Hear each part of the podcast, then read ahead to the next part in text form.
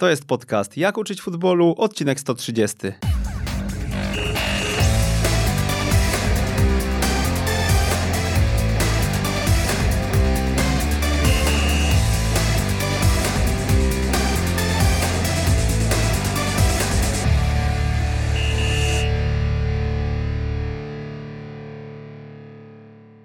Jak uczyć futbolu, odcinek 130 przy mikrofonie Przemysław Mamczak. Witam jak zwykle bardzo serdecznie.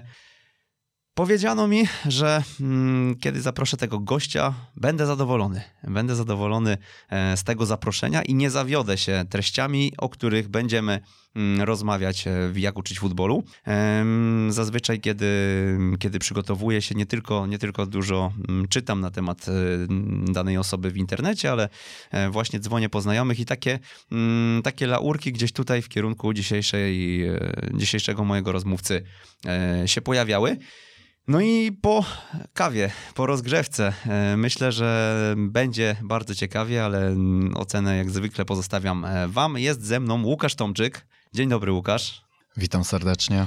Łukasz to koordynator w Akademii Wisły Kraków. Tam się zmieniały roczniki, więc za chwilę pewnie to rozwiniesz e, na jakim etapie, ale też trener A-klasowej Wiktorii Częstochowa. Wcześniej przez wiele lat w Akademii Rakowa. E, pewnie wrócimy i do tamtych czasów, ale e, liźniemy zarówno mm, tematu Twojej współpracy z grupą Deduktor, Twoich wspomnień e, związanych z profesorem Chudzińskim, bo wiem, że ta osoba Cię inspirowała.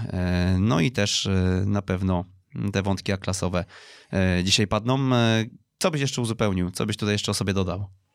Myślę, suma doświadczeń, różnych rzeczy, więc na pewno to wyjdzie w trakcie rozmowy i takich rzeczy głębszych, i, i różnych jeszcze osób w moim życiu, i różnych doświadczeń, i różnych miejsc, więc na pewno to popłynie jak e, nurt rzeki w trakcie. Jak nurt rzeki płyniemy. Zatem powiedz, Łukasz, e, czym się zajmujesz w Wiśle, w Akademii Wisły w zasadzie? Okej, okay. E, Wiśle Kraków jestem koordynatorem bloku U14, U18, czyli tego piłki 11-osobowej. Wcześniej byłem koordynatorem tego, tego bloku młodszego, U10, U15, U10, U14.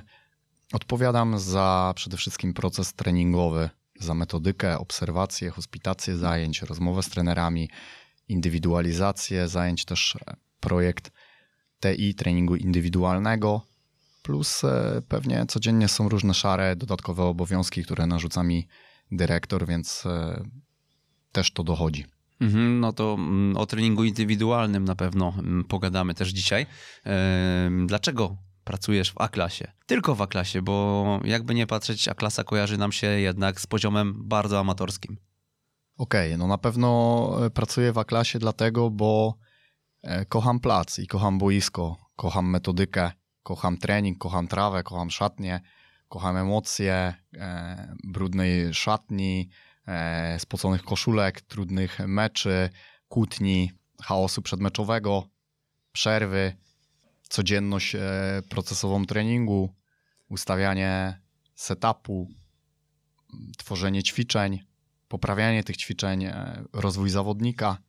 I gdzieś tam obserwowałem siebie, po prostu ja to czuję i z tym rezonuję, i to jest to, co lubię robić. Przeprowadziłem tak tysiące już tych treningów i po prostu to jest to. I jestem w tej A-klasie, bo no, chcę działać praktycznie, a był taki moment w moim życiu, że no, nie mogłem, więc znalazłem środowisko, gdzie też mogłem coś tworzyć, gdzie też mogliśmy rozwijać wspólnie projekt, który nie funkcjonował należycie w tamtym momencie. I też na pewno jestem takim trochę wolnym duchem i nie lubię być w jakichś e, mocnych sidłach i czasami to działało dobrze, czasami działało źle, więc ta klasa też pozwoliła mi na to, żebym mógł robić też trochę po swojemu. I gdzieś tam ja na pewno uczę się też tej pracy systemowej, funkcjonowania w zasadach i w normach, i to też nie jest tak, ale no jestem w tej A-klasie, bo chcę działać, chcę doświadczać, chcę być w piłce na poziomie treningu. Mhm, no to my się nie znaliśmy wcześniej i od razu zapytam cię, mm, czy gdzieś, gdzieś dobrze kombinuję, bo jak słyszę o tym, o czym mówisz, mm, no to właśnie ten system był dla ciebie problemem jakimś, e, gdzieś w którychś miejscach, które spotykałeś po drodze, bo e, mówisz właśnie o takim, o takiej wolności, tak, że jest to dla ciebie istotne e, w kontekście nawet Wiktorii. Mm, no i tak się zastanawiam, czy ty potrafisz funkcjonować w jakimś systemie? Na pewno też obserwuję w tym wszystkim siebie, bo też widzę, że są takie badania naukowe, które mówią, że najwięcej e, depresji na świecie jest przez to, że człowiek nie robi tego, co jest zgodne z nim i odtwarza. Podaje kupon, odbiera, podaje, odbiera i nie ma w nim tam e, żadnej kreacji. Nie ma jego, jest źle wydelegowany na bazie swoich talentów, czy może nawet tego nie poczuł, nie wyrobił w sobie pasji do tego, to nie jest jego. I na pewno ten pierwiastek nie jest taki, że chciałbym e, robić po swojemu, z czym się wiąże też bycie pierwszym trenerem. No w Anglii, w Premier League ci trenerzy odpowiadają za proces kompleksową, bo widzimy teraz Southampton, które na przykład przegrało dwa mecze powyżej 9-0. Widziałem ostatnio taką statystykę na internecie, że chyba 9 meczy z rzędu czy 8 bez zwycięstwa i trener nie zwolniony, ale słuchając podcastu jednego z podcastów e, słyszałem, że trener Southampton po prostu rozwija klub kompleksowo, wpływa też na wiele rzeczy, na całą organizację i to był jeden e, z takich jakby procent, który zdecydował, że patrzyli na niego szerzej i nie jest zwolniony w tym trudnym momencie i wytrzymali w tym procesie i myślę, że tam są też dobre momenty tego wszystkiego i to idzie. I więc e, to jest to, ale z drugiej strony wiem też, że praca systemowa i to, że masz szefa, prezesa nad sobą, to też się bierze z moich doświadczeń, chyba że gdzieś tam tego w życiu nie doświadczyłem za dużo tej męskiej energii, że na przykład tata ci mówi, co masz robić na, na, na młodym etapie, więc e, walczysz z tymi szefami, ale teraz już czym bardziej się rozwijam, no to gdzieś e, mam to swoje DNA, mam tą swoją drogę, ale myślę, że jestem w stanie się dostosować bo często też zarządzały osobą mną, mną osoby, które moim zdaniem no po prostu miały gdzieś tam w piłce czy nawet w organizowaniu mniejszą, e, mniejszą e, wiedzę, nie czuły tego, ale ja potrafiłem dla dobra projektu też się dostosować i okej, okay, zrobić to tak, zrobić jakąś rzecz niepotrzebną, zrobić rzecz, której nie czuję. Więc myślę, że z czasem to idzie już coraz lepiej. I pierwszą osobą, no, na którą mi oczy otworzył na pracę systemową jest e, dyrektor Śledź. Gdzieś tam bez dwóch zdań i też mi pokazał, że tutaj trochę mnie e, mam minusy, więc, więc e, myślę, że a też organizacja, w której funkcjonuje deduktor też uczy pracy systemowej, więc myślę, że to się zazębiło i nauczyło mnie tego, że to jest mi potrzebne, aby być dobrym trenerem, bo zawsze będziesz miał prezesa nad sobą, z którym musisz funkcjonować, bo on też chce na końcu dobrze dla siebie, dla klubu. No właśnie, padło nazwisko mm, dyrektora Śledzia e, i Raków Częstochowa. Ty jesteś częstochowianinem, prawda? Rodowitym i mm, funkcjonujesz dzisiaj obok, obok jednej z czołowych polskich akademii. My tutaj wiele razy gościliśmy osoby związane ze środowiskiem Rakowa.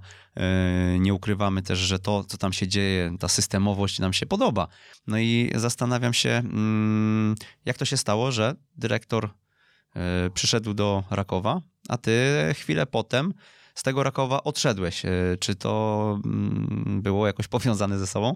E, tak jak powiedziałeś, tutaj zwrócił ci uwagę na to, że gdzieś miałeś braki w, w podejściu systemowym, natomiast no, zakładam, że jesteś osobą raczej pracowitą i, i ciężkiej pracy się nie boisz i chciałeś chyba się rozwijać na tyle, na ile gdzieś tutaj mogłem o tobie zasięgnąć, zaczerpnąć informacji i nawet na temat, e, nawet po tej krótkiej rozmowie przed audycją.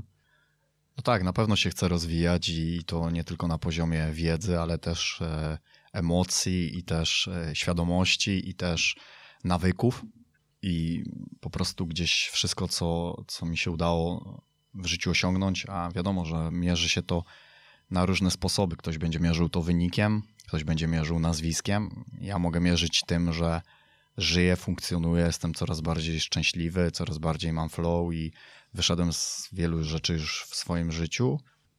No to, to zawdzięczam temu, że po prostu moim zdaniem jestem pracowity i wstaję codziennie rano, godzinę i często robię rzeczy, których nie lubię, których się najbardziej bronię, albo często robię rzeczy, albo po prostu się uczę od 10-15 lat godzinę dziennie się uczę i to też jest prosta metoda, żeby zostać ekspertem w swojej dziedzinie. To mówił już Robert Kroll dawno temu.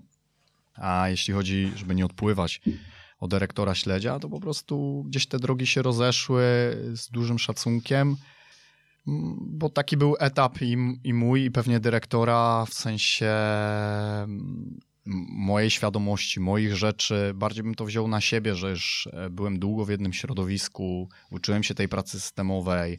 Mm, też do tego dochodziło to, że nie do końca wtedy, tak jakbyśmy się czuli, rezonowaliśmy w tych, w tych rzeczach. Ja też zawsze robiłem wszystko tak, jak chciałem, nie miałem nad sobą jakiejś tam kontroli. I, też e, wpływ e, tego, że ja miałem dużo tych środowisk e, do nauki, czy to trener Dobosz, czy to deduktor, czy to profesor Huciński i byłem taką kompleksową osobą, która wtedy nie wgrywała się w ten system, po prostu nie do końca. I, i, i to było dobre, myślę, dla mnie, dla mnie to odejście i ale no tak jak mówię, no byłem tam ponad rok, zrezygnowałem po części, po części też tam może zrezygnowano ze mnie, nie, nie, nie czuję tam żadnej urazy, chociaż no nie ma się co oszukiwać. Ja jestem trochę wychowankiem tego Rakowa. Może nie piłkarskim, ale jak byłem młodym chłopakiem, to się to zaczęło w pewnym momencie, kiedy złapałem piłkę na trybunach Mitre starą na jednym z meczy i uciekłem z nią do domu. Przechodziłem przez płot na mecze bez biletu, e, jeździłem na różne spotkania, oglądałem te mecze, stałem na trybunie z kibicami. Z tego Kłobucka, w którym mieszkałem, uciekałem na, na, na, na mecze ten Raków mi się kojarzył. Trenował mnie kiedyś trener Wróblewski, który był bardzo dobrym piłkarzem Rakowa, więc ten czerwono, czerwony klub, czerwono-niebieski, więc zawsze był gdzieś tam w moim, w moim sercu i, i po prostu myślę, że e, to była taka trudna sytuacja i dalej gdzieś tam e, kibicuję. Każdy ma tam jakiś klub, w którym zaczynał i, i do niego wraca. I tak to wygląda. Dobra, Łukasz, to dawaj o deduktorze e, dwa zdania jeszcze. E, na czym polega wasza współpraca? Bo ty jesteś w zakładce trenerzy, nawet u nich na stronie, e, ujęty jako trener deduktora. Jasne. No, na pewno też jest tak, że w deduktorze musisz sobie na pewne rzeczy zapracować. Raz metodyką, standardami, dwa też taką powiedzmy lojalnością projektowi, pracą i też kompetencjami bo jest to mocny projekt, gdzie po prostu musisz dojeżdżać, e, żeby nie sprzedawać jakieś tam hały. I ja myślę, że dlatego współpracujący, bo też jestem tam długo z Łukaszem Targielem, e, to znamy się już, już bardzo długo, ale coraz lepiej tam funkcjonuje, e, nawet na bazie nagrywania swoich rzeczy, bo raz, że ja się rozwijam jako człowiek i już pewne rzeczy mam lepsze, a dwa, że też ta wiedza moja jest powoli coraz lepsza i mogę gdzieś tam dopłynąć do tej mocnej ekipy. Polega ona na tym, że jesteśmy powiedzmy trenerami współpracującymi, bo ja tam nie jestem sam, jest e, Tomek Kocerba, Darek Klacza, Max Ołownia, więc e, jesteśmy takimi osobami powiedzmy też w tym projekcie, które pełnią swoje zadania, pomagają przy obozach, mają e, wystąpienia, pomagają przy audycjach. To jest takie środowisko, trochę taka Dolina Krzemowa, można gdzieś tam pofunkcjonować razem, napędzić się. Prowadzę też treningi indywidualne, więc kompleksowo, kompleksowo jest, jestem. Jestem, myślę, że miejsce, w którym się pod kątem piłki nożnej nauczyłem najwięcej w życiu zdecydowanie. A to muszę sobie zapisać, że Dąbrowa Górnicza to Dolina Krzemowa polskiego szkolenia. Dobre określenie? Dobre określenie, ciekawe. Słuchaj, a mm, na tej stronie właśnie wyczytałem e, dwie, dwa, dwa, cytaty mam zanotowane. Po pierwsze zapytam cię, jeżeli chcesz o tym powiedzieć, mm, o twoją osobowość, e, bo napisałeś, zdaje się o sobie, e, że na twoją osobowość trenerską wpłynęło twoje dzieciństwo, które ukształtowało we mnie mocny charakter i wartości życiowe. W jaki sposób? Nie wiem, czy ktoś tutaj dopływał do takich rzeczy. Ja po prostu jestem wychowankiem domu dziecka. Miałem tam ciężkie rzeczy w dzieciństwie i ta jest takie badanie, które mówi, że też Robert Kroll mówił, że najwięcej umiejętności dzieci zdobyły do 15 roku życia w czasie wolnym. Nie w szkole, nie na treningu, tylko w czasie wolnym.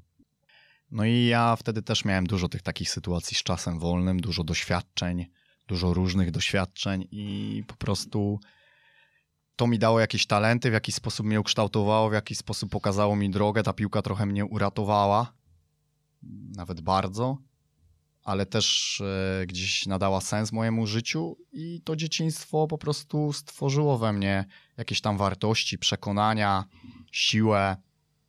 Dlatego mówię, że dla jednych mistrzostwem świata jest, nie wiem, wygrać ekstraklasę i ty byłeś tu etykietkowo, jesteś taki, ty taki, ty taki, a dla drugich, i to jest w porządku, wynikowe, a dla drugich mistrzostwem świata jest to, żeby po prostu żyć i żyć normalnie.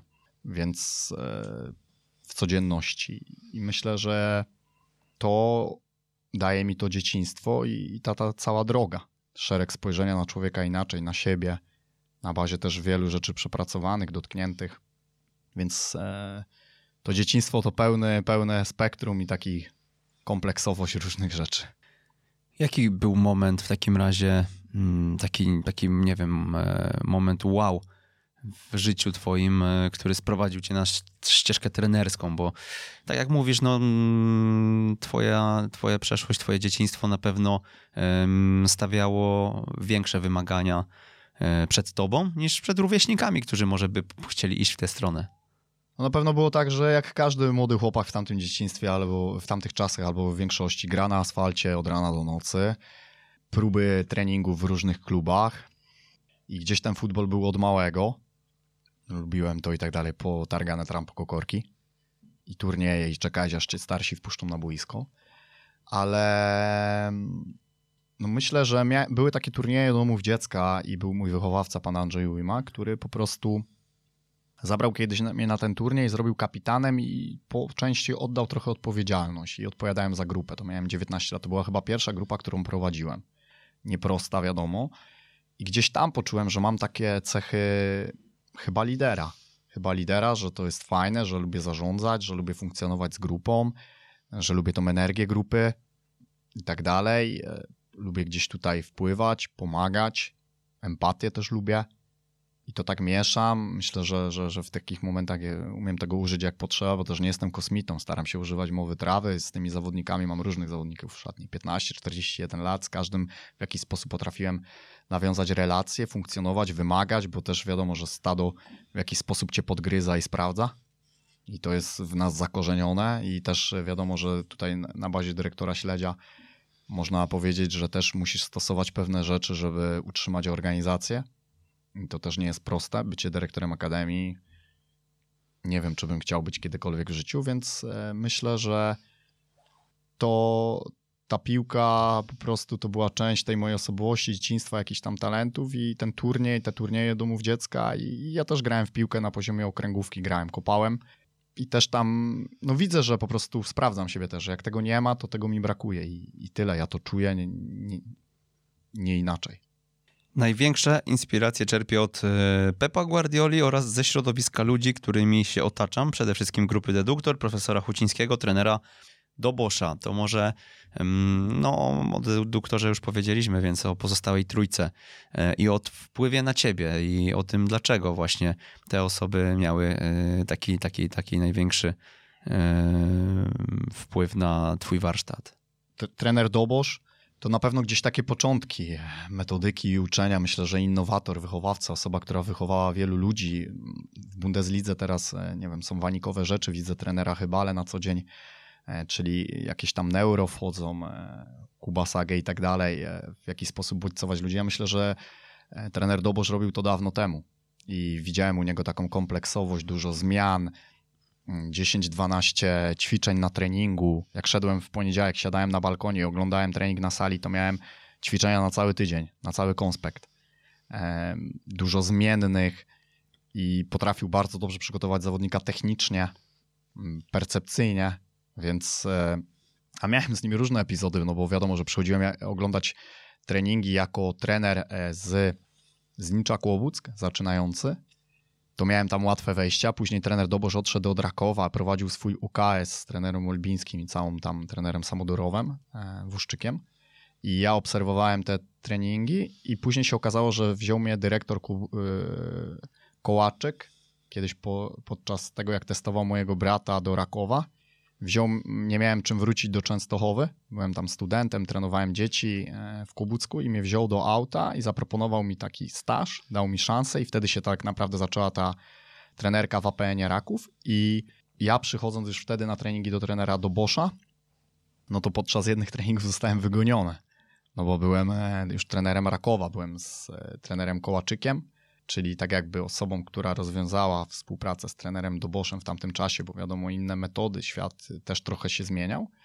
I co jest, czy to jest dobre, czy to jest złe, to kto to wie, najlepiej niech sobie wszyscy sami odpowiedzą, ale e, no i miałem z nim, z trenerem Doboszem różne historie, ale no na pewno był inspirujący dla mnie, żeby spojrzeć też inaczej na tą piłkę.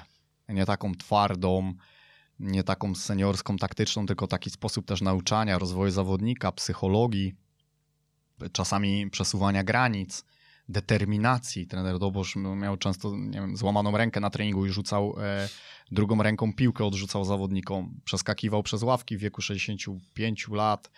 Gdzieś na koniec, jak był chory, to nie pozwolił się zamknąć w hospicjum chciał wrócić jak najszybciej na boisko, więc e, myślę, że pasjonata taka osoba, których jest już nie za wiele, bo ten świat się też trochę zmienił, żeby tak się oddał zawodnikowi i piłce.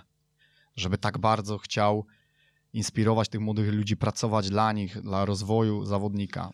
To, to, to jest trudne. I wiadomo też, jak każda metoda miała swoje plusy, minusy, można coś dodać, bo świat się rozwija, ale no na pewno fała super sprawa. Jeśli chodzi o grupę deduktor, no to no na pewno wiedza kompleksowa. Myślę, że Deduktor jest taką organizacją, która umie wiele rzeczy połączyć w tą spójność i spojrzeć inaczej na piłkę. Cały czas się rozwija, cały czas jest e, pogoń, fajne środowisko, trudne często, wymagające od siebie, patrzące na pewne rzeczy szerzej, nie tak zero-jedynkowo też do końca, opierające się czasami na twardych danych, a nie na jakichś tam emocjach. Spojrzenie na trening, wszystko, ale najbardziej to bym powiedział połączenie. Bracia Włodarek, Łukasz Targiel, Dawid Szwarga, czyli takie jakby połączenie różnych, różnych rzeczy i taka inspiracja. Dolina Krzemowa. To jeszcze mm, wrócę do trenera Dobosza, bo powiedziałeś o technice. Mhm. Czy, czym jest dla ciebie technika mm, właśnie z perspektywy trenerskiej? No myślę, że jest e, niezbędnym narzędziem do wykonania też e, pewnych rzeczy taktycznie, e, rozumienia gry.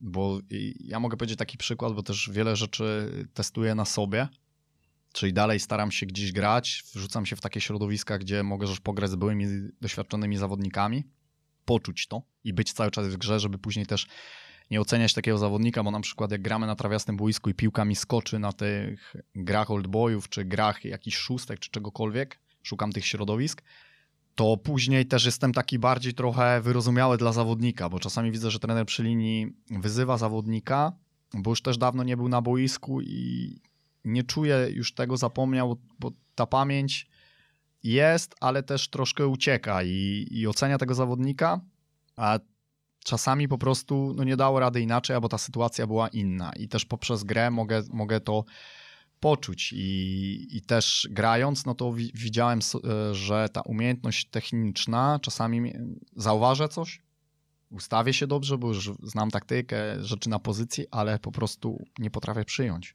nie potrafię zagrać w tym momencie dobrego, długiego podania, więc to jest kompleksowe, to musi być wszystko spójne, ale na pewno sposób nauczania tej techniki w mojej głowie się zmienił. Z takiej powtarzalności na bardziej kompleksowe rzeczy, z dodawania bodźców, z ilości zmiennych, ale powtarzalność w stałości. Czyli, że jak na przykład mam trening indywidualny z zawodnikiem, no to wiem, że on chce pracować nad długim podaniem, tylko mieszam konteksty. Robi to analitycznie trzy razy, za chwilę ma zmianę bodźca, robi to w strumieniu, robi to pod pozycję, robi to w, ła, e, w ławkę, jeśli to jest na przykład, nie wiem, podanie. Mieszam, wracam, ale w różnych kontekstach kręci się ta umiejętność. Po różnej obserwacji, po różnej sytuacji, po różnym ustawieniu ciała, po różnym e, płaszczyźnie, jak dolatuje piłka. Więc no, ta technika dla mnie to też jest taka sprawa, jak to w życiu kompleksowa, niezbędna zawodnikowi to I też tak czuję ją. rozwinąć e, sposoby mm, pracy nad techniką, bo to jest myślę ciekawy wątek. Tak jak powiedziałeś, kompleksowy, e, słowo kompleksowy i holistyczny mam wrażenie, że dzisiaj będzie padać jeszcze kilka razy. E, mm, chciałbyś podchodzić do tego właśnie w kompleksowy sposób, no i to jest chyba odwieczny dylemat trenerów i odwieczna dyskusja, czy ta ścisła forma odtwórcza, taka na której gdzieś się wychowaliśmy, która polega na tych tysiącach powtórzeń, jest skuteczniejsza. Ona jest skuteczniejsza, prawda, w krótkim wymiarze czasowym. Natomiast, no właśnie, dlaczego ty byś nie stosował jednak tylko jej? I, gdzie, I jeszcze też od razu dodaj, jakie są u ciebie proporcje, jak ty to mm, rozróżniasz i, i gdzie widzisz granice. Już ustaliliśmy gdzieś tam na początku rozmawiając, że czasami lubisz tą strukturę i lubisz e, zero-jedynkowo. No niestety to no, musisz nie podać da. gotowy, gotowy tak, przepis. system od A do Z, zrób tak i będzie działało.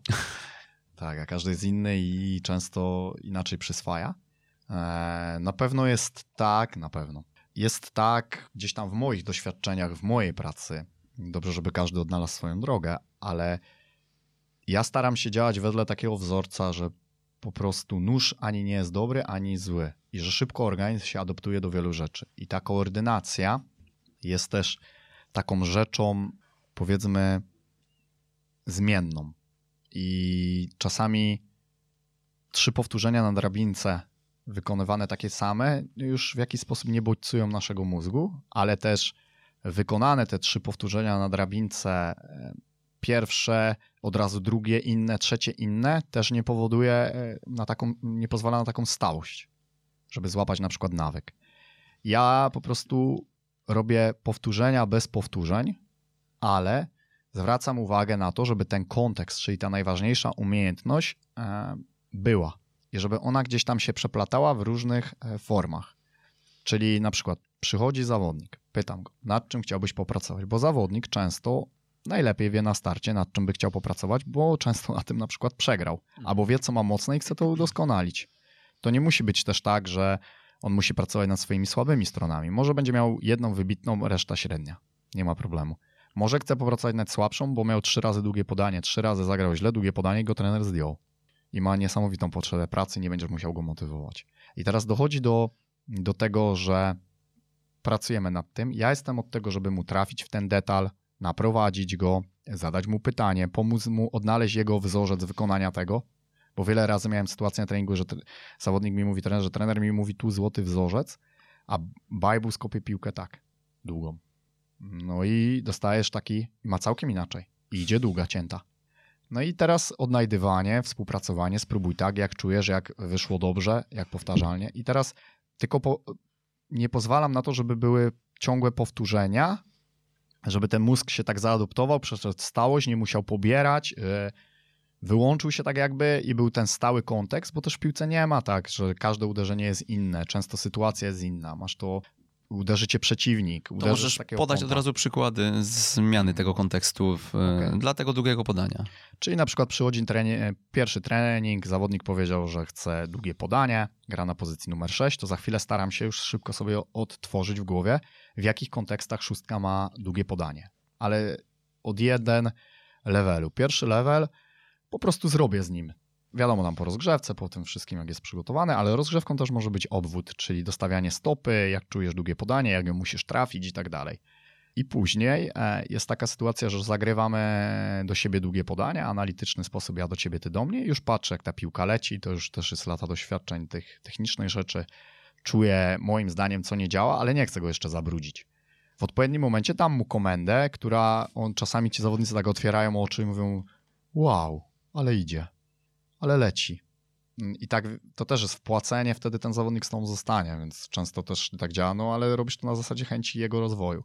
I teraz robię te analityczne powtórzenia, potem dodaję na przykład drugi kontekst po prowadzeniu, przełożenie talerza z ręki do ręki w momencie uderzenia, żeby było jakieś tam neuro, obserwacja prosta, później w formie strumienia z ławką, klepa ze mną, prowadzenie, długie podanie w prawo, długie podanie w lewo, w kolor, jeśli jest sam. Jeśli masz dwóch przeciwników, no to już możesz sytuację meczową zrobić strumień, czyli na przykład szóstka zbiega do wsparcia awaryjnego, zbija ścianę, wbiega sobie w dziurę, dostaje piłkę z boku, na przykład zbiła awarię na bok e, do bocznego obrońcy i dostaje piłkę i musi zmienić stronę. I to jest taki strumień. Zbiega, przeplatany też z innymi umiejętnościami. Zbija, dostaje, zmienia stronę. Albo na przykład szóstka zbiega między linie, dostaje piłkę, otwiera się, zmienia stronę. Albo na przykład szóstka e, daje piłkę za plecy, bo ja mu zagram i wbiegnę. Więc widzi, że wbiegam i daje długie podanie, więc e, różne takie sytuacje. I na przykład widzę czasami w, e, w trakcie treningu, że już w tym fragmencie gry już zapomniał te detale. To regresja, cofam. Wracam do analityki znowu wtedy. I dwa, trzy podania analitycznie. Przypomnij sobie detal, myśl tylko o tym detalu. Wiadomo, że też trzeba czasami zawodnika naprowadzić, dać mu komendę, bo oni przychodzą i wszyscy chcą strzelać. i wszyscy chcą ćwiczyć strzał, więc uświadomienie go na bazie jak i, i ile najwięcej, jakich umiejętności najwięcej na twojej pozycji występuje, czego miałeś najwięcej w meczu, która umiejętność jest najbardziej potrzebna i tak dalej. Więc e, dobrze też jest, też obserwuję trenera Hybale teraz i Niemcy się też z tego wywodzą, z tej neurotechniki, więc widzę też jak on stosuje stawki międzyblokowe w treningu, że na przykład jest trening seniorów, starszych, bo seniora też można poprawić nawet na tym najniższym poziomie, można go poprawić technicznie. Mam tego przykłady już na bazie też badań i liczb i jest sytuacja, a będzie coraz więcej potrzeba specjalistów pozycyjnych, ludzi, bo nawet trener Papszun widzę, że idzie w tą stronę, że szuka trenerów do treningu indywidualnego, bo wie, że zawsze ten zawodnik będzie miał jakieś ubytki i będzie potrzebna osoba, która go rozwinie, wciągnie go na wyższy projekt i później to też jest już biznes i, i, i to się uda zrobić, a jeśli będzie umiał poczynić postęp w jakiejś umiejętności u niego, więc, więc będzie super, ale wracając do tego, że no też patrzę, obserwuję, rozmawiam z tymi zawodnikami, ale trener y, też widziałem Hebala po prostu robi wstawki międzyblokowe, gdzie swoje wybrane umiejętności techniczne do modelu, do systemu, czyli na przykład długie podanie, gang pressing, zebrana druga, a w trakcie treningu nagle przerwa jest niby na wodę, to jest 3 minuty długich podań. To kiedyś było, nic się wczoraj nie zaczęło, nic się jutro nie skończy, więc wiele rzeczy, które już były, też są, są dobre. No to powiedz jeszcze, mm, bo, bo wspomniałeś o treningach indywidualnych, e, czyli przychodzi do ciebie zawodnik raz w tygodniu, pewnie ma jakiś taki dodatek poza treningami w klubie. E, a co, mm, co z twoimi zawodnikami w e, A-klasowej Wiktorii? Jak często właśnie te wstawki techniczne mm, wkładasz do treningu i pytanie, czy indywidualizujesz to mocno, czy nie wiem, są zapraszani na inne godziny zawodnicy z różnych formacji, czy może jest jakaś jednostka dodatkowa dla chętnych? Jak to wygląda? Jasne, wiadomo też, że no żeby przeżyć tam na, na różnych pułapach, no to ten trener, e, który pracuje w niższej lidze, czy tam pracowałem wcześniej w, w, takich projektach, musi mieć jakąś dodatkową gałąź, jeśli chcesz żyć z piłki, jak nie, będziesz musiał robić też coś innego, wiadomo, życie. Więc ten trening indywidualny też w tym pomaga, e, żebyś na przykład później miał na szkolenie. Ale jeśli chodzi o zespół, to staram się dwa razy w tygodniu zostawać z nimi po treningu z formacjami, robić wybraną umiejętność albo umiejętność, którą ja uważam. Zostawać, czyli po treningu. Po treningu zostawać. Mhm. W tygodniu, jak trenujemy 3 plus mecz, staram się też na te treningi indywidualne z tymi chłopakami, którzy przychodzą z Częstochowy czy z okolic, e, zapraszać jednego, dwóch zawodników. Raz, że są starsi, podnoszą poziom, dwa też mogą potrenować.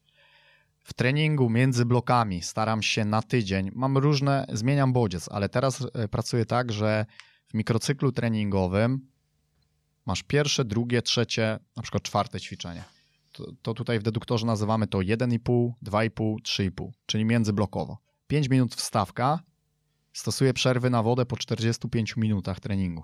Nie stosuję ich na początku, w, w trakcie. Trener Dobosz w ogóle nie stosował, bo mówił, że jak ci tam pójdą się napić, to już jest koniec. Ale wiadomo, że to też nie jest tak. Stosuję po 45 minutach. Skrajność zawsze gdzieś tam, wiadomo a międzyblokowo w tych przerwach po prostu na przykład pierwszy tydzień robiłem długie podanie międzyblokowo, drugi tydzień robię teraz uderzenie wewnętrzną częścią stopy, takie z rotacją dokręcone, taka hokejka. I dorzucam e, kontekst też pod dzień, może jakiś kontekst obrony, może jakiś kontekst y, tematu treningowego, może jakiś kontekst ataku. I robię to też pierwszy międzyblok ja naprzeciwko ciebie, drugi międzyblok po prowadzeniu, trzeci międzyblok, czy to już na następnym treningu, bo możesz też się nie wyrobić. Czasami trzeba z, tego, z czegoś rezygnować. E, nie wiem, jakaś ściana i długie podanie z pierwszej. Różne strony, żeby, bo te umiejętności techniczne też widzę jeszcze szczególnie, jeśli to są zawodnicy, na przykład Wiktorii Częstochowa po Rakowie, to oni trenowali 5-6 razy w tygodniu, teraz trenują 3 i też ich się zmienia życie, ich podejście i te umiejętności bardzo szybko umierają. To tak jak mięsień, pamięć mięśniowa i tak dalej, mięsień spada, więc to też jest taka sytuacja, że warto jest do tego wracać, no bo później te umiejętności techniczne, jeśli chcesz grać atak pozycyjny, czytałem ostatnio artykuł o City, ten, który zrobił furorę, musisz mieć dobrych zawodników technicznie, żeby grali w tych pionach, w poziomach, i zawsze możesz tam e, przegrać w tym ataku pozycyjnym poprzez na przykład złe podanie i kontrę, przechwyt, jakość podania, jakość ściany. jakość długiego podania do zmiany strony, więc e, bo City też skupia gra w rondo w bocznym sektorze, w tych korytarzach, gdzie ciężko skontrować i nagle jest przerzut do przewagi pozycyjnej 1 na 1 na przykład do Sterlinga i on wjeżdża i robi przewagę. Więc tam jest też niezbędne długie podanie. I też na bazie tych korytarzy Guardioli można wybrać sobie technikę w korytarzu Guardioli, która najczęściej będzie, że tu będzie jeden na jeden, tu będzie długie podanie pod ten model. Więc e, na pewno war, e, warto jest międzyblokowo pamiętać o tej technice i w ten sposób to robić. Nie zapominać o tym, bo widzę, że teraz poszedł, poszło dużo treningów w taktykę, w duże rzeczy i zapominamy o tych małych rzeczach. No dobra, to powiedz jeszcze, mm, jak zwracasz uwagę na te detale, w jaki sposób między blokami jest jakaś dodatkowa wstawka. Ona trwa bardzo krótko, żeby też jej nie wydłużyć jakoś bardzo mocno, e, tylko żeby była takim dodatkiem. Czy ty wprowadzasz przed treningiem jakieś e, takie informacje metodyczne związane z tym, nie wiem, mówisz o tej hokejce, jak ułożyć stopę, czy w jaki sposób, e, mm, w jaki sposób tą piłkę podciągnąć, w jaki sposób ją uderzyć, od której, z której części, tak, i tak dalej, i tak dalej. Czy to ma wyjść naturalnie i dopiero później gdzieś coachujesz? Jak to wygląda? No na pewno e, jest też tak, że patrzę sobie, czyli chodzę tam wokół, bo w tej te technice też jest ważna komenda i tam się nie ma co bać komendy, bo my znowu poszliśmy w skrajność, że trener nie może krzyknąć, nie może dać komendy. Byliśmy na turnieju w Hiszpanii z deduktorem, widzieliśmy, co tam się dzieje na ławce e, rezerwowych Realu Madryt, Atletico podczas tego turnieju, trenerów i tak dalej. I piłka musimy pamiętać, że to też będą emocje i też będzie trochę huku opinia publiczna i tak dalej. Wiadomo, że trzeba to robić w mądry sposób, ale też ta komenda czasami jest potrzebna. E, wiele razy widziałem na meczu, że zawodnik nawet potrzebuje tej komendy, żebyś mu powiedział, w trakcie gry coś krzyknął. Nie stój tu, tylko stój tam. I jasne, jak grasz nim, e, nim napadzie, to jest problem, ale ty też jesteś nauczycielem. Ja jak chodzę na różne zajęcia, to potrzebuję czasami tej komendy, bo nie wiem, jak to zrobić. I chodzę wokół, mówię komendy mówię dwa, trzy złote detale, które moim zdaniem są tam i będą powtarzalne do tej techniki. Na przykład przy szczale prostym podbiciem, no nie dasz palców na dół, nie usztywnisz stopy, będzie flak e, albo pójdzie w kosmos. I jest taka sytuacja, że chodzę i krzyczę te detale między nimi. Chodzę, krzyczę, chodzę, krzyczę. Podpowiadam, krzyczę, nie? Wyłapię sobie jednego, usztywnij, usztywnij. E, takie słowa klucz ale też patrzę, czy zawodnik może, chowam ego do kieszeni w tych sytuacjach i widzę, czy zawodnik wykonał dobrze, czy efekt jest dobry. Jeśli efekt jest dobry, to już mu przekonałbym tutaj, ale no nie gadam bez sensu o tych detalach, no bo on znalazł jakąś e, swoją drogę, więc, więc w ten sposób to robię i po prostu obserwuję. Ciekawy, myślę, e, temat. Ty przygotowałeś e, dla naszych słuchaczy prezent, koncepcję nauczania techniki, no według Łukasza Tomczyka chyba możemy powiedzieć. Na pewno według deduktora Łukasza Tomczyka, kompleksowych rzeczy, taka moja prezentacja, na pewno nie to co na szkoleniu, ale zmieniona, ale myślę taka esencja, żeby też mogli spojrzeć na to i później, żeby to była też inspiracja do kolejnych rzeczy. No to zachęcamy do pobierania. Jeżeli mm, ten wątek e, chcielibyście rozwinąć, to mm, prezentacja e, będzie do pobrania jak zwykle mm, po zapisie na nasz newsletter ekstratrener.pl ukośnik newsletter. Tam podajemy imię i adres mailowy. E, bardzo szybko się zapisujecie, macie dostęp do wszystkich materiałów od naszych gości, również ten materiał od Łukasza Tomczyka, a jeśli jesteście na tej liście mailingowej, no to pewnie w newsletterze przez weekend bezpośredni link do tych materiałów e, też do Was dotrze albo już dotarł, zależy kiedy nas słuchacie. E, to ja jeszcze dorzucę, że nie tylko tam prezentację udostępnimy, ale też jeszcze jakieś dorzucimy Twoje notatki, prawda? Tak, zdjęcie notatek. Myślę, że to będzie też w jakiś sposób ciekawe. Poka będzie pokazywało w jakiś sposób trenera Łukasza Tomczyka. Tak? tak jest. Dobra, no to lecimy dalej. Pep Guardiola, bo zatrzymaliśmy się na tych inspiracjach. Powiedz, co zauważyłeś takiego u Pepa, że cię urzekło, a jednocześnie jakie zasady, które on stosuje, ty zawsze stosujesz, kiedy wchodzisz do drużyny? Na pewno trzeba się urealniać. To jest pierwsza rzecz, bo jak się oglądasz City, to możesz trochę zwariować i później wymagasz od zawodników na, na niższym poziomie. I też grupa deduktor jest też często miejscem, która cię tak jakby urealnia w pewien sposób i trzeba się cieszyć czasami momentami, chwilami. Też ci powiedzą, młody trener ogląda Guardiola, będzie ci teraz Guardiola robił, a to nie zapali. Nie, nie, nie, to nie, na, nie w ten sposób polega. Wybrać jakąś esencję, którą mogą zrobić zawodnicy do środowiska. Trzeba być w tym wszystkim trzeźwy. Ja też twardo stąpam po ziemi. Na pewno jest to inspiracja, jest to taki fajny też reset, obejrzeć dobrej piłki, ale no co, ja też miałem w swoim życiu takie coś, że grałem w szachy dosyć długo. E, mieliśmy w domu dziecka takie zajęcia wszelakie, żeby w jakiś sposób się rozwijać, mieć odskocznie, coś e, nowego. I ja jeździłem na turnieje szachowe Grand Prix z panem Goliszkiem, nieżyjącym już. I gdzieś tam na jednym z turniejów zrobiłem taką rzecz, że grałem chyba półfinał, grałem z zawodnikiem i praktycznie mnie matował. I akurat ten trener to obserwował. On organizował ten turniej. Miał takie fajne wartości pod takim kątem e, wygrywania nie może Sun Tzu, tylko wygrywania takiego, chociaż Sun Tzu też nie, nie, nie jest zły, ale wygrywania takiego z duchem fair play. I zawsze wychwytywał takie rzeczy. I graliśmy, i ja jako cwaniak, który musiał sobie radzić w wielu środowiskach w życiu, jak to mówi Rudolf Kapera, trener musi być baciarem, mówił Rudolf Kapera.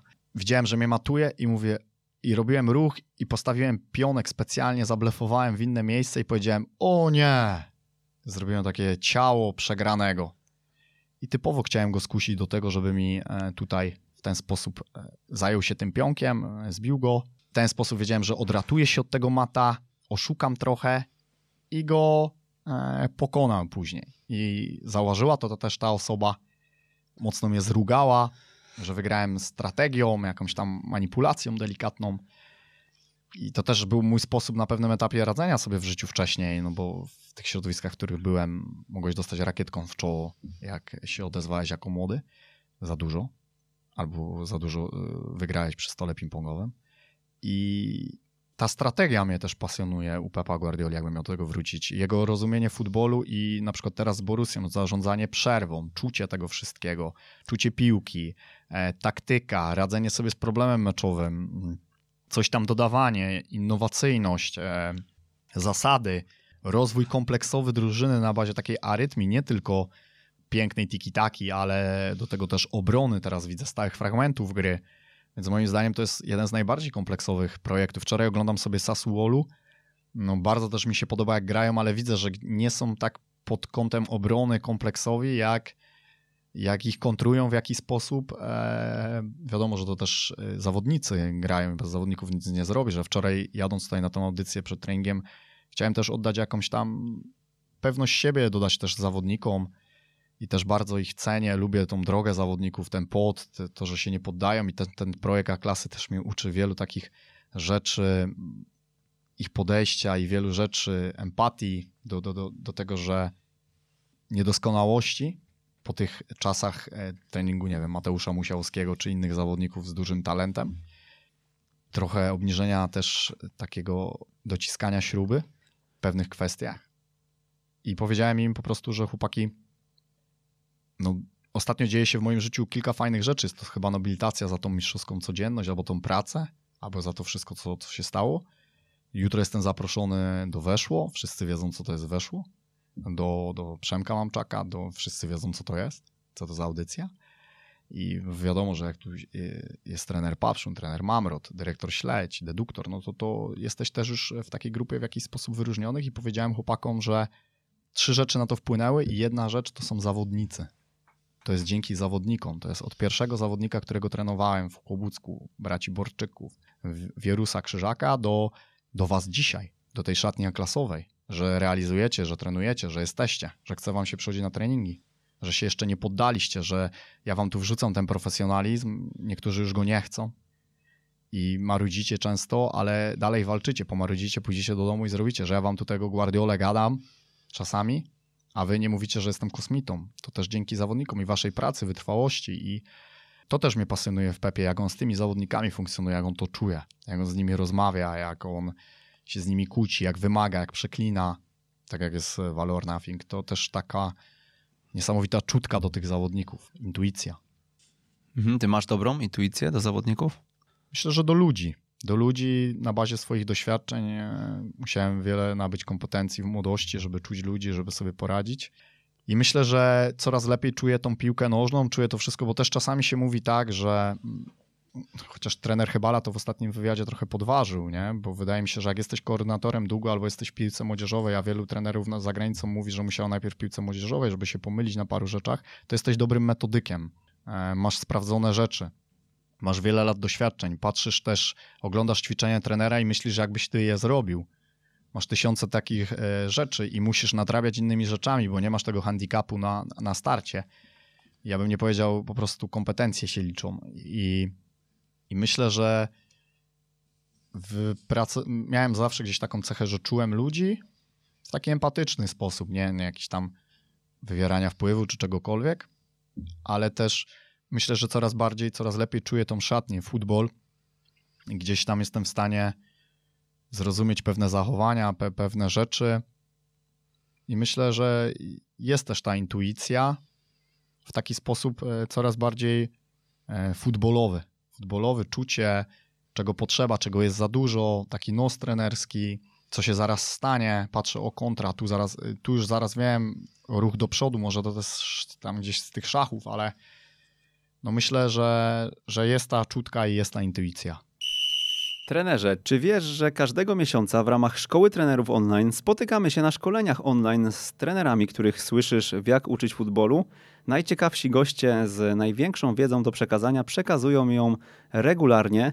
E, przekazują ją e, w formie wykładów, w formie warsztatów, e, a osoby uczestniczące w szkoleniach otrzymują też prace domowe do realizacji na kolejne dni. 10 godzin szkolenia, dostęp do niego przez kolejne 14 dni. Jeżeli chcesz poznać szczegóły, zapraszamy na ekstratrener.pl ukośnik STO. No, takie, takie właśnie zdanie o tobie mam zanotowane też. Dla mnie to jeden z lepszych fachowców w szkoleniu, jeśli chodzi o czutkę ma świetny zmysł do pracy, czuje ten fach.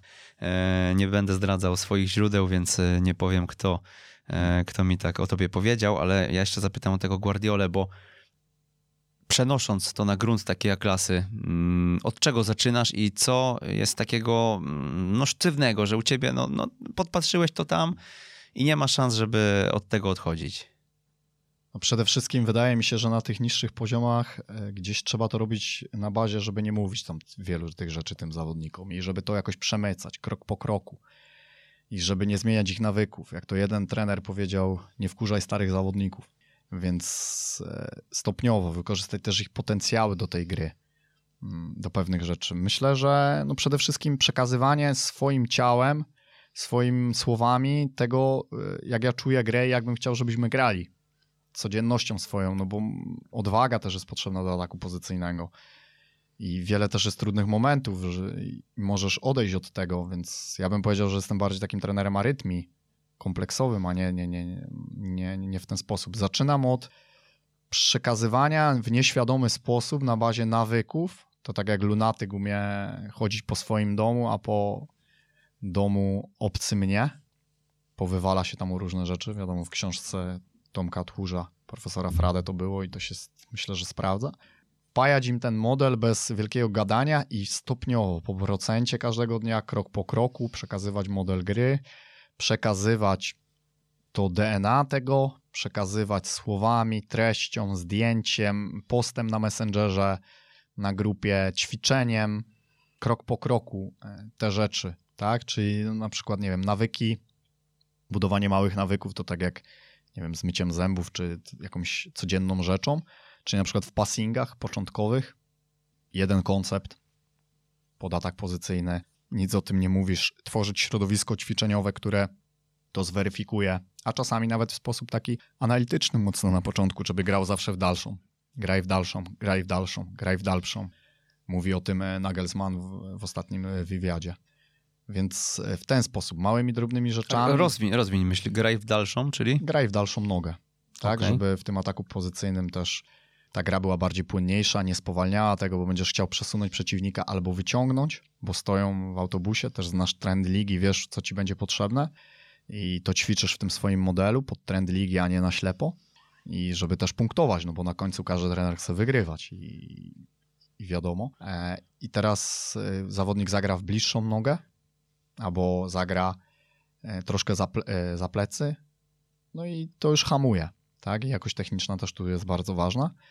I po prostu gdzieś przekazywaniem tego na bazie nawyków, słownictwa, mocnego wejścia, odwagi.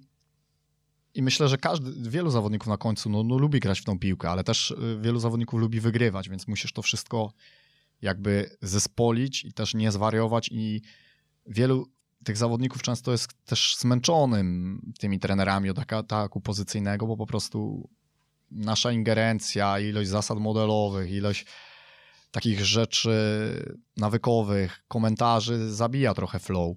A widzę, że w, w tym ataku pozycyjnym, w tej trzeciej tercji, w drugiej tercji, na połowie przeciwnika często stan flow, ok, na bazie stref, ale stan flow decyduje o tym, co się stanie, więc czasami po prostu trzeba się zamknąć i tak poprowadzić to szkolenie, żeby ta gra się sama robiła, rotacje się same robiły, ale dać na początku jakieś takie narzędzia, tak? No, i, w te, I w ten sposób to, w ten sposób działam. Czyli jak widzę, mm, postać Guardioli, nie tylko gra jego zespołów cię inspiruje, e, a powiedz jeszcze o zasadzie 1%, bo mm, tutaj tak to się trochę przewinęło, mam wrażenie, ale napisałeś o tym w asystencie trenera e, w jednym z artykułów na temat pracy właśnie w Wiktorii. E, czym jest dla ciebie zasada 1%, jak wpajasz ją w swoim zawodnikom? Można to odbierać na różne sposoby. Na pewno Kuba Bączek, e, trener mentalny reprezentacji Polski w siatkówce, mówił o tym, że ten 1% to jest taka rzecz, która pozwala ci na to, żeby gdzieś tam detale detali decydują na tym wyższym poziomie, żeby wygrać z przeciwnikiem. Czyli na przykład, że torby e, od wejść, kiedy podjeżdżasz autokarem pod hotel, to noszenie toreb nie będzie jakieś dalekie. Sposób snu, różne, różne tam e, rzeczy, takie małe rzeczy, które później decydują, o które jest posiłek, e, czy węglowodany, czy to, czy najpierw, kiedy. Więc ten 1% można tak to rozgraniczać, a można też rozgraniczać 1% w taki sposób, że każdego dnia starasz się organizację, w której funkcjonujesz, rozwinąć o 1%. Czyli na przykład u mnie w szatni potrzebny e, był powiedzmy tablica do rzutnika albo możliwość gdzieś odtwarzania starasz się to załatwić. Ustawienie nawet na bazie tych rzeczy, które były już w tej szatni, czyli innego ustawienia tego. Czyli, że stół stał tam, a jak będzie stał tu, to tu będą mogli położyć rzeczy i to.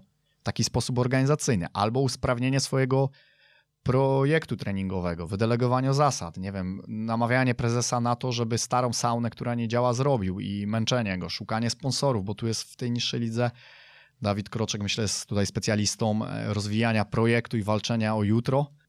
Wiele, wiele fajnych rzeczy. Myślę, że można podpatrzeć i dogadać. Robisz i w ten sposób można ten 1% rozgraniczać, tak? Że no na przykład e, trener Chybala powiedział do, do jednego z trenerów: Nagrywasz mecze? Nagrywasz treningi, przepraszam. A on mówi: No nie, nie mam analityka i tak dalej. Okej, okay, ja w Borussii też nie miałem analityka, dałem 20 euro dziadkowi spotkanemu tutaj, który sprzątał czy by nagrał trening.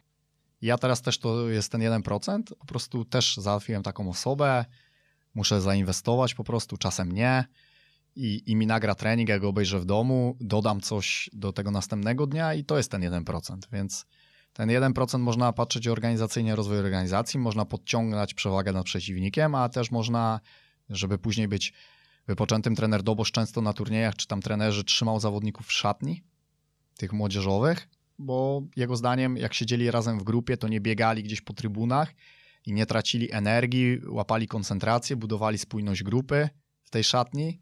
Są tego plusy i minusy. To był jego 1%, żeby w tym turnieju na koniec oni zawsze w tych ostatnich meczach dalej mieli energię, gdzie te drużyny już były po tych dwóch dniach i wiele się takich rzeczy działo różnych, które odbierały energię. Więc banie o tą energię, 1% baterię dniową, bo też możesz wyczerpać, albo po prostu podciąganie swojego treningu metodyki, pojechania do kogoś, porozmawiania jeszcze do dubania tego o 1%.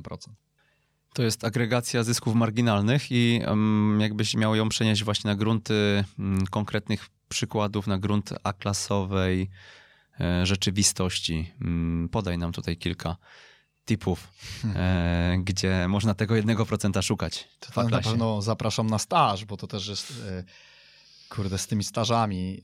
Mój znajomy był na jednym stażu zagranicznym zapłacił horrendalne. No i tam nie za bardzo.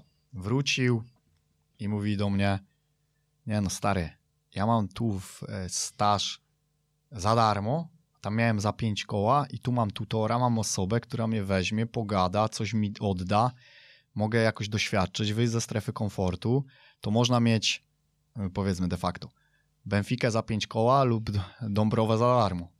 E, boisko w Dąbrowie, trening, podjechać, zobaczyć, porozmawiać. Tam pewnie też zawsze ci osoba odpowie na pytanie w jednym języku, interesujesz ją, więc my też Polacy nie mamy się czego wstydzić, bo ja często mówię, że trener to często jeszcze tylko e, busa nie, nie prowadził, a może prowadzi już, więc musimy być kompleksowi w wielu rzeczach, radzić sobie. To też nie, nie jest do końca dobre, ale chociaż na początku, tak jak mówił Jurgen Klopp, że najwięcej nauczył się w Moguncji i dzięki temu teraz może dobrze delegować, bo wie czym to smakuje, nikt mu ciemnoty nie wciśnie, zna te wszystkie aspekty, jest lepszym liderem.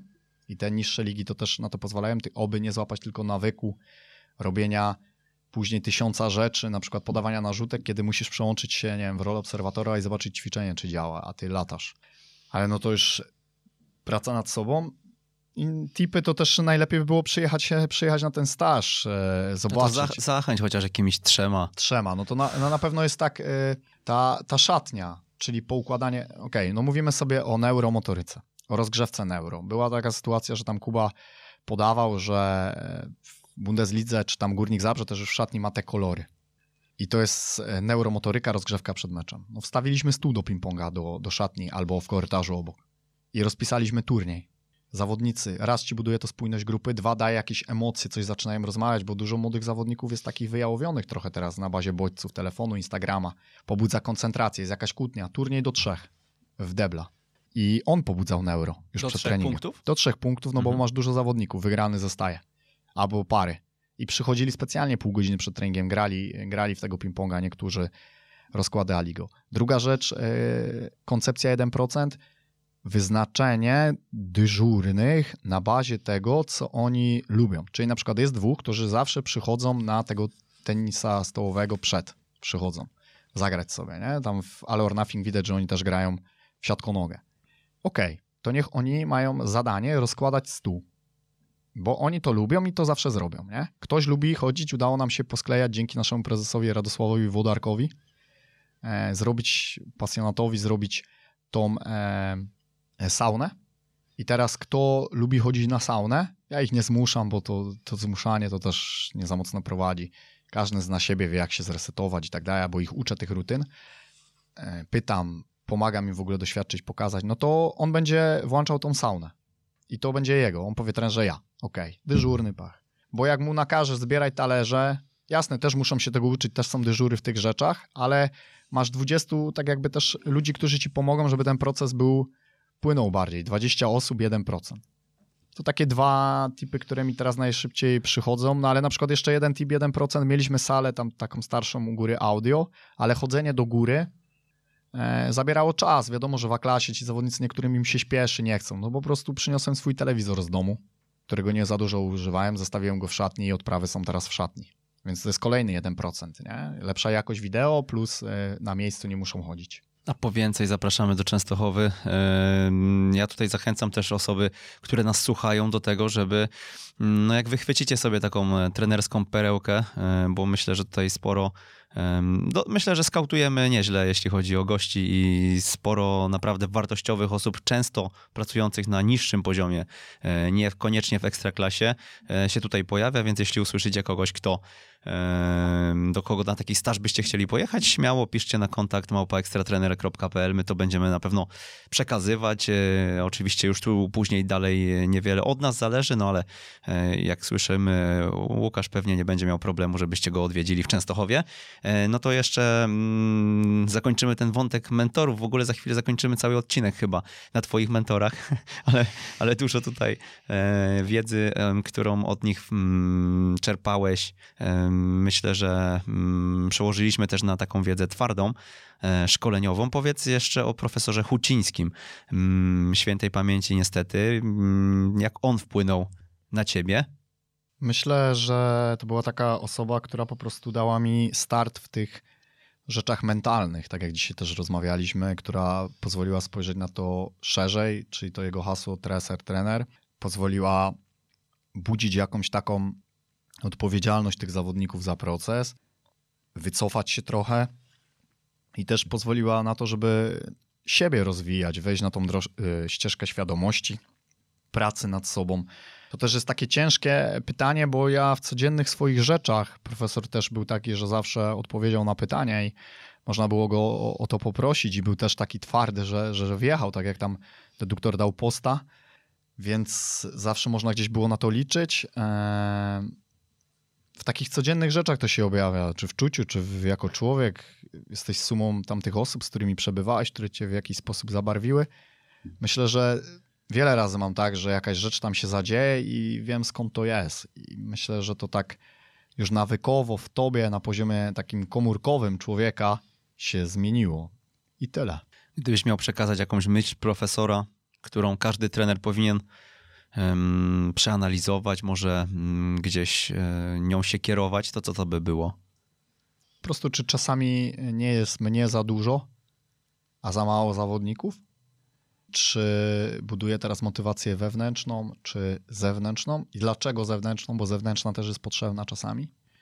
A dlaczego teraz wewnętrzną i w jaki sposób mieć jakiś proces na to, pomysł. Nie tylko tak na, na, na czutce zawsze. Jak ważna jest dla ciebie praca nad świadomością? No myślę, że jak się obserwuje tych trenerów z najwyższego topu, tych liderów, to jest ona niezbędna. Zawsze jak się spotykam z jakąś osobą, no bo czerpałem od, od paru osób, e, czy to w Rakowie, byłem w jednej szatni z trenerem Brzęczkiem, z trenerem Maroczkowskim. Mogłem obserwować e, trenera Papszuna, z którym też byłem gdzieś tam blisko, porozmawiać. Mogłem też teraz trenera Chybale, wcześniej e, mam też wielu znajomych trenerów. Czy jak poznajesz jakąś taką osobę z biznesu na wysokim też poziomie, to wielu z nich po prostu i potrafi słuchać i czujesz taką energię. Masz taką rzecz, wiadomo, czuć świadomość, może nie wiem, może ja rezonuję z takimi osobami, spotykam takie osoby, no jest to dla mnie niezbędne, bo jak obserwuję sobie tych trenerów na, na najwyższym poziomie, nawet widzę, że też trener Guardiola się powoli też w jakiś sposób zmienia, jak się ogląda All or Nothing, czy widzi się go teraz przy linii w wielu kwestiach, kiedy on wytrzymuje, już tak nie szczela, nie, nie, nie jest takim idealistą, szalonym, czy trener, trenerzy inni, wiadomo, że są też słabsze i lepsze momenty. Ona pozwala po prostu moim zdaniem iść dalej trenerowi, wchodzić na te kolejne szczeble, być lepszym trenerem, jest, jest, jest niezbędna. Też ta świadomość często to jest też takie słowo już wyświechtane trochę moim zdaniem. Taka prawdziwa świadomość, a często mam takie coś, że dopiero to gdzieś się we mnie dzieje się jakaś rzecz, mija czas i nagle jest takie uderzenie, że teraz sobie to tak naprawdę uświadomiłem. Teraz mnie to tak dotknęło. Myślę, że to doświadczenia codzienności, wchodzenie w jakieś doświadczenia emocjonalne, ono buduje też świadomość, jakieś ścieżki neuronalne w tobie. I myślę, że trzeba też zrozumieć, co to jest świadomość, bo często wiele podcastów, wiele osób mówi o świadomości i to jest taka świadomość moim zdaniem na takim podstawowym poziomie, ale od czegoś trzeba zacząć. Od czegoś trzeba zacząć. Ja też zaczynałem od czytania tych książek e, coachingowych, jestem mocny, jestem mocny, no a później doszło do, do już innych rzeczy, takich głębszych, więc myślę, że warto też sobie działać, czy tak jak Phil Jackson, czy tak jak niektóre osoby z topu, które wielu zawodników już to robi, a nawet widzę na poziomie drugiej ligi, trzeciej ligi, zawodnicy medytują, zawodnicy robią różne, różne techniki relaksacyjne, no bo to w sporcie będzie kolejna rzecz, która doda ten 1% i wciągnie zawodnika, bo wielu zawodników widzę, jak trzepie się ze sprzętem, kolokwialnie mówiąc, z piłką. I to też jest kwestia tego, że brakuje trochę świadomości. Ty bierzesz udział w zajęciach medytacji również. Co daje ci medytacja? Mm, no, ta medytacja moim zdaniem to też jest tak, bo wielu ludzi patrzy na to w taki sposób, że musisz usiąść, wyprostować plecy, zamknąć oczy i jechać oddechy. Nie no, moim zdaniem trener Fornalik już dawno temu mówił. Dla mnie medytacja to jest rozmowa z przyjacielem. Dla mnie medytacja to jest spacer po lesie, bieganie, siłownia czasami. Są takie osoby, które medytują w taki sposób tu i teraz, że nie praktykują nic, tylko po prostu są tu i teraz. Cieszą się codziennością. I to też jest jakaś medytacja. Jadę autem, to jadę autem. E, I tak dalej. Bo ten mindfulness jest po prostu potrzebny po to, żebyś mógł się przełączyć w rolę obserwatora, być tu i teraz, e, nie wypalić się zawodowo, coś poczuć, zauważyć więcej, o coś poprawić swoją grę, wytrzymać często w kompulsywnych, emocjonalnych sytuacjach, kiedy możesz rozwalić na przykład szatnię, a czasami nie wytrzymać, bo czujesz, że emocja, która idzie, musisz ją wyzwolić, bo ona jest spójna z tobą na czuciu tu i teraz i ktoś przekroczył na przykład twoje granice. Więc e, w ten sposób. I moim zdaniem medytacja pozwala, że nie rządzi tobą ta nieświadomość, tylko rządzi tobą taka jakby trochę prawda. To jak chcesz, e, jaki jesteś, co czujesz, co jest twoimi zasadami, nie to, co ci wgrywa Matrix czy tam świat. Ja też nie chcę odpłynąć za bardzo, bo coraz bardziej się urealniam i tak jestem tutaj w tej piłce nożnej bardziej tu i teraz, bardziej normalnie, bardziej z tymi zawodnikami, bardziej futbolowo, bardziej tymi emocjami, które są. Wielu widzę, że po prostu to ma, niektórzy nie muszą medytować. Więc e, ja po prostu staram się każdego dnia w jakiś sposób ten układ nerwowy czy ten umysł wyciszyć od tego szumu, od tych bodźców, bo tego jest bardzo dużo teraz. I można zgłupieć i stracić siebie. Ile pracujesz w ciągu dnia i ile czasu mm, spędzasz przy piłce? Cały dzień i tyle. Czyli 24. No niestety tak jest, że to też jest trochę taka jakby choroba i taka kiedyś tam była ucieczka do, do jakichś moich e, rzeczy, praca, bo ucieczki mogą być różne, a teraz trochę jest tak mocno, wymagam czasami od siebie za dużo, nie mam dla siebie takiej, dla, dla siebie jestem chyba najgorszym liderem. Dla innych już potrafię być spokojny, empatyczny, a Jacek Santorski mówił fajną rzecz, bądź najlepszym liderem dla siebie samego i to wystarczy. Ja często jestem takim słabym liderem dla siebie, bo, bo jestem zły o perfekcjonizm, jestem zły, że zapomniałem tego, że nie dodałem tego, że jeszcze mogłem to, że jeszcze to, że jeszcze to, że jeszcze to. Brakuje mi tej empatii do siebie, już do zawodników, do ludzi coraz bardziej. Rozumiem te słabości, rozumiem, potrafię wiele rzeczy ok, ale do siebie, do siebie ciężko i myślę, że to też już jest trochę chore, żeby wczoraj na przykład Sassuolu, później Liga Mistrzów, wcześniej e, artykuł, wcześniej trening, wcześniej przygotowanie do treningu, rano indywidualne, czy to wyjazd do Wisły, w zależności co tam jest w dniach obowiązków. Teraz no, mamy pandemię, więc e, tych meczy nie ma. Analiza wideo, e, nagrodzenie zawodnika za konkurs messengerowy na wynik Ligi Mistrzów, żeby w jakiś sposób ich to w filiżankach Wiktorii kawa dla zawodnika i ogląda analizę wideo przedmeczową z kawką w starej, klasycznej filiżance, e, gdzieś tam e, rozłożenie setupu, przeczytanie jeszcze książki, nawet jak oglądam serial na Netflixie, bo też staram się szukać jakichś tych rzeczy, żeby trochę uciec do tego futbolu, bo to widzę też, że to jest chore. E, to, to, to patrzę na tych liderów teraz w jednym serialu i też to gdzieś rezonuje z piłką i, i ze mną. Czyli wszędzie z piłką. Nawet jak, jak chciałbyś uciec, to wszędzie ta piłka wszędzie, jest wszędzie. i cię tam łapie. Niestety.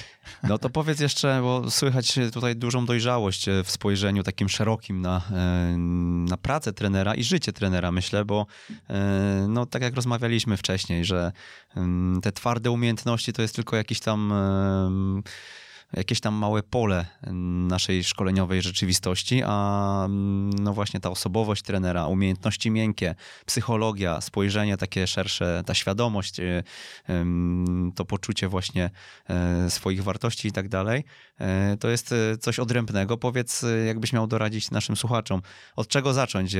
Ktoś zaczyna naprawdę, jest na pierwszych, stawia swoje pierwsze kroki jako trener, no i dlaczego warto w tym kierunku iść i, mm, no i co trzeba robić też poza mm, po prostu odbywaniem kolejnych treningów.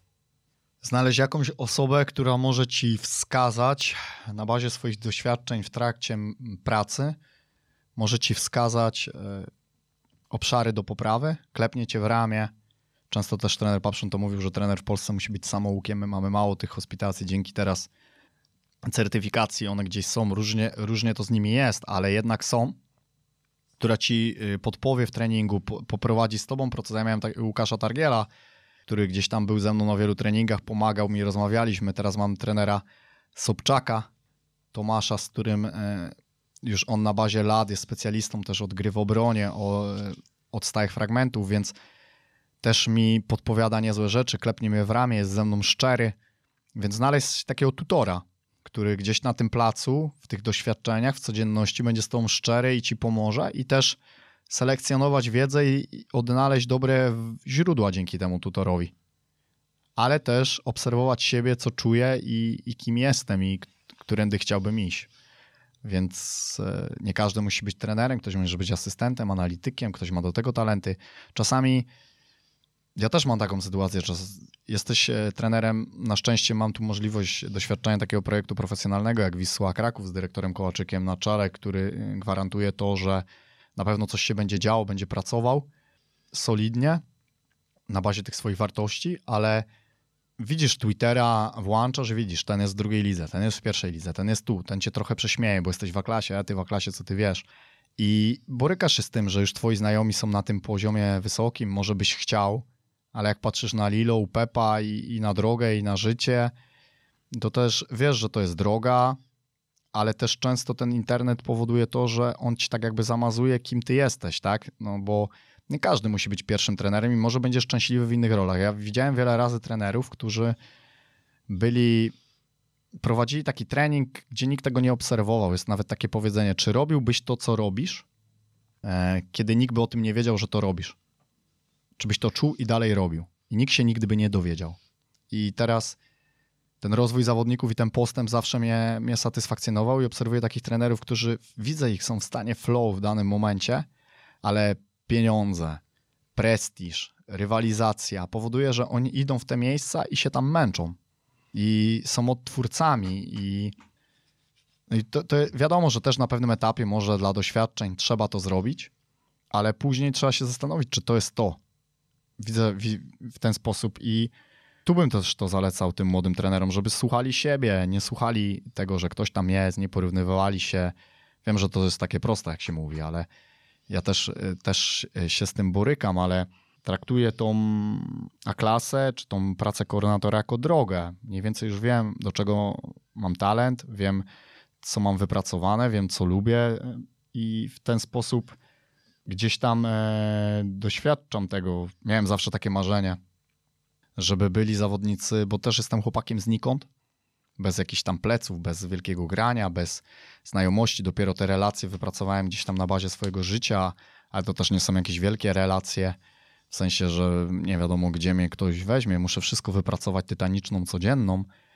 I zawsze miałem takie marzenie, że po prostu była drużyna i zespół, który będzie chciał, żebym go trenował. No bo wiadomo, chłopak z domu dziecka na starcie może mieć obniżone poczucie war własnej wartości, i może być taka sytuacja, że może nie wierzyć w to, że on może kogoś czegoś nauczyć. Dopiero czas, droga, lata buduje taką prawdziwą pewność siebie, niezachwianą.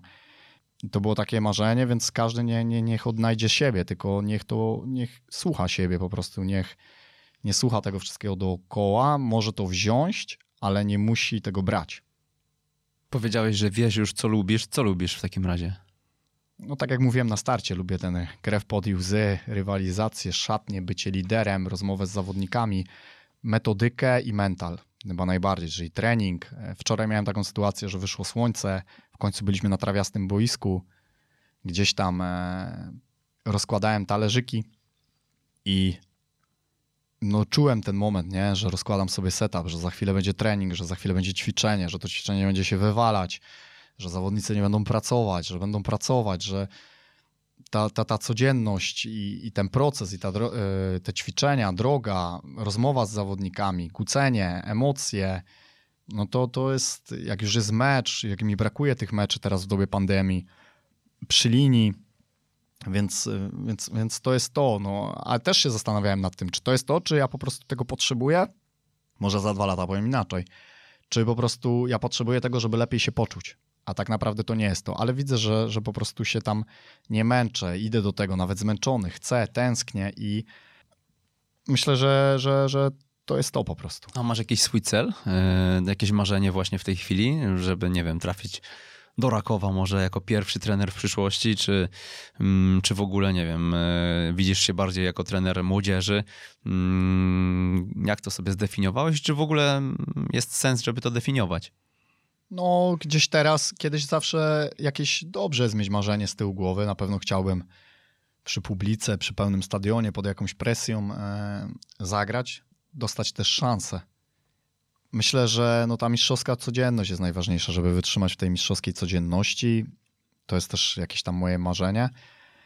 Na pewno nie było prosto się przełączyć z takiego poziomu nawet e, zdolnej młodzieży, bardziej profesjonalnego Rakowa czy Wisły Kraków, na, na, na poziom klasy, gdzie zawodnikom już się zmienia trochę światopogląd, podejście, studia, praca, wiele rzeczy, już wiedzą, że niektórzy nie będą grać, że to jest hobby, a ty wymagasz profesjonalizmu i ale też gdzieś widzia, widzę, że wiele rzeczy tutaj działa i jak tu zadziała, to zadziała w dużo lepszych projektach. No bo jednak tu musisz wchodzić kominem przez okno, działać, próbować, testować. Tak nie działa, tak dzia działa.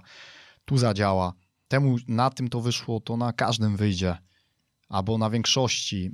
Ten proces tak jakby codzienny możesz sobie bardziej dodłubać, pomylić się. Tak jak z, chyba Steven Gerrard powiedział, że on na początku poszedł do młodzieży, żeby mógł się tam trochę pomylić. To tyle nie kosztowało, żeby jak wejdzie, to już miał parę sprawdzonych rzeczy, więc to też e, myślę jest, jest, jest dobre. Więc no, marzenia takiego nie ma. Na pewno nie sądziłem kiedykolwiek, że będę pracował jako pierwszy trener na poziomie A klasy. To by we mnie uderzało kiedyś. I widzę, że jest naprawdę tutaj bardzo dużo takich rzeczy, które mogą cię uderzyć w ego, ale ta droga i te, ta codzienność tych treningów pokazują mi, że no naprawdę ten futbol i na poziomie A klasy jest, jest piękny. Mhm, a powiedz, mieliśmy tak pogadać też właśnie o tych realiach A-klasowych, na to nie starczyło czasu, ale odsyłamy do odcinka z Bartkiem Janeczkiem z Kabla Kraków, który jakiś czas temu właśnie na temat stricte A-klasy nagraliśmy. Mm, powiedz, y, co twoim zdaniem jest najważniejszego, o czym nie można w, na tym poziomie rozgrywkowym zapomnieć e, jako trener, prowadząc zespół? No, że musisz dostosować swoje narzędzia do rzeczywistości, do reali i do możliwości i rozwijać tę rzeczywistość, ale nie od razu tak jakby strzelać i też musisz się dostosować do trendu ligi, do tego, masz swój poziom, nagra- e, masz swój pomysł nagrania na przykład, ok, ale też musisz znać e, trend, co się będzie działo, że na przykład będą cię kontrować, że na przykład jest bardzo dużo stałych fragmentów, że będzie mnóstwo przerw w grze, mnóstwo. Jak ty chcesz, koncepcja 1%, piłki za bramkami, piłki przy liniach, chłopcy do powodowania piłek na poziomie A-klasy, żeby możesz wykorzystać moment, bo tych przerw jest cała masa, żeby szybciej podali piłkę, żeby piłka szybciej wpadła na boisko, do autu szybciej, bo wtedy są nieustawieni, bo wtedy jest sytuacja statystycznie 5-7 minut dłuższego meczu ciągłego, więc jeśli masz drużynę przygotowaną, trenujecie w niezły sposób, to masz szansę w tym czasie na przykład zdobyć bramkę albo przeciwnik się otworzy, bardziej będzie bardziej zmęczony, w drugiej połowie zawsze to też tak wygląda. Więc e, takie rzeczy myślę. Okej, okay, a jaka mała rzecz na poziomie amatorskim e, robi największą różnicę? Proces treningowy, treningi. Czyli żeby no to nie taka mała. To tak jakby jego część, żeby trenować piłkarsko. Po prostu, nie? Żeby zawodnik przebywał na pozycji, żeby nie robił rzeczy nie z dyscypliny, żeby nie robił rzeczy kwadratowych, żeby dużo było rzeczy w formie gry.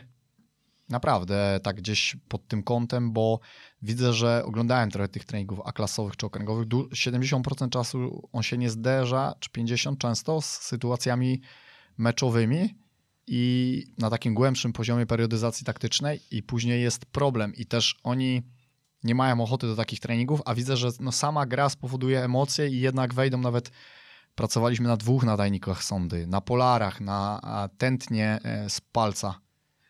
I widzieliśmy, na jakie rzeczy wchodzą podczas tej gry, ale dobrze zorganizowanej, pozycyjnej albo fragmentu gry, a na jakich jak wchodzą, jak na przykład jest właśnie ten e, passing. Bez rywalizacji, chyba że dodasz rywalizację, dobrze umiesz to zrobić. Czyli rywalizacja i te emocje gry. Pozycyjność. Powiedz Łukasz, bo mówiliśmy o poszerzaniu horyzontów. Niewątpliwie poszerzeniem horyzontów e, może być lektura dobrej książki. E, dzisiaj między wierszami tutaj przemyciłeś sporo nazwisk autorów, sporo tytułów. Powiedz, jakbyś miał takie top 5 wytypować, e, pięć tytułów, które polecilibyśmy naszym słuchaczom, to co to by były za książki? No, myślę, że na pewno gdzieś tam wracając przez, przez swoje życie zastanawiałem się nad tym, bo też każdy tam zrezonuje z jakąś książką. Na pewno jeśli chodzi pod kątem metodycznym, to książka Tomka Tchórza. Wszyscy doskonale wiedzą. Periodyzacja taktyczna, taktyczna tak, logika z innego świata. Okay. Mhm. Na pewno pod kątem e, zarządzania gdzieś tam mentalnym sobą, swojego mózgu, swoich przekonań, no to pułapki myślenia jak najbardziej zostaną do końca życia. Na pewno pod kątem e, ciała, tu jeszcze doślę dokładnie tytuł, ale takiego autora jak Lowen, Mhm. Gdzieś to ciało lidera też jest ważne. Na pewno pod, e, pod kątem e, gdzieś tam też takim mentalnym prawa ludzkiej natury, różnych środowisk, różnych rzeczy, różnych za, e, założeń, sytuacji i wszystko, co się wiąże z nerwem błędnym. Czyli ja tutaj podeślę te, ten tytuł, bo dokładnie nie pamiętam, ale to z nami zostanie, bo to chodzi po prostu o reakcję człowieka na stres. To była Stevena Progesa książka Koncepcja poliwagalna. Tak mi się wydaje. Więc myślę, że taka książka nieprosta. Na ekstratrener.pl ukośnik 130 e, podlinkujemy to wszystko, tych, tych wszystkich e, rozmówców naszych pod, podcastów również, bo tutaj e, i Dawid Kroczek, i dyrektor Śledź, i profesor Huciński, grupa Deduktor, oni wszyscy tutaj byli w przeszłości i Darek Klacza, tak, tak z pamięci teraz próbuję odtworzyć, o kim mówiłeś, więc te wszystkie nazwiska na pewno podlinkujemy, również tytuły książek, również All or Nothing i o tych artykułach, o których dzisiaj też mówił Łukasz. Dlaczego martwić się, kiedy mówisz na pewno? Bo nie chcę nikomu radzić e, i nie chcę też, żeby było mnie za dużo i nie chcę też filozofować. Raczej staram się mieć taki dystans i, i w ten sposób każdy ma tam swoją drogę i jest najlepszym nauczycielem swojego życia, wszystko ma, teraz niech da innym po prostu obecność i będzie, nie na zasadzie żadnych korzyści i też radzenia. Moim zdaniem gdzieś tam wkładanie swoich przekonań w kogoś może zrobić czasami więcej krzywdy niż dobrego. Jakie zdanie albo pytanie zostało ci w pamięci mm, na lata, nie wiem, z lat młodzieńczych być może, być może z lat y, trochę późniejszych? Tomasz Sobczak, jak życia nie posprzątasz, to życie cię posprząta. Trochę hip-hopu. Piękny cytat. Y, to z jakim zdaniem chciałbyś y, zostawić naszych słuchaczy? Że wszystko masz, wszystko jest w tobie, w dzisiejszych czasach mm, trochę takiej empatii potrzeba i zrobienia czegoś za darmo dla drugiego człowieka na bazie bycia, obecności takiej empatycznej. Nie bez zatrzymania się chociaż na chwilę dla tego drugiego człowieka, poczucie go, przyjaźni w ten sposób. Łukasz Tomczyk, koordynator e, Akademii. Czy mogę kogoś pozdrowić? Wisły Kraków, jasne, poprosimy jeszcze. Przepraszam, że przerwałem, ale to dla mnie bardzo ważne. E, no, chciałem w tej audycji na koniec pozdrowić i podziękować e, mojemu bratu i jego żonie, Asi Tomczyk i Mateuszowi Tomczyk. Oni naprawdę w życiu wiele dla mnie znaczą i w wielu trudnych momentach byli taką jedyną przystajnią. Bo też gdzieś moim marzeniem było zawsze założyć rodzinę i oni mi pokazali, jak to wygląda. Pozdrawiamy zatem również Mateusza i Jasię. E, no i tak jak mm, chciałem zakończyć, ale mi przerwałeś. Łukasz Tomczyk, e, koordynator Akademii e, Wisły Kraków od U14 do U18, czyli piłki 11-osobowej oraz trener A-klasowej Wiktorii Częstochowa. Był naszym gościem dziś i tak jak powiedziałem na wstępie, dajcie znać wy, czy faktycznie no, jesteśmy zadowoleni z tego gościa e, wspólnie. E, ja za chwilkę mu tutaj osobiście mm, o tym powiem, a na wasze wiadomości, wasze maile czekamy. Dzięki Łukasz za przybycie do studia. Dziękuję bardzo. A to był 130 odcinek Jak uczyć futbolu. Przemysław Mamczak, do usłyszenia e, za tydzień o tej samej porze. Jeżeli spodobał Ci się ten odcinek i wspólnie z nami chcesz podnosić poziom szkolenia w Polsce, o istnieniu podcastu Jak uczyć futbolu poinformuj jednego znajomego trenera, którego takie treści mogłyby rozwinąć. Z góry pięknie Ci za to dziękujemy i raz jeszcze do usłyszenia.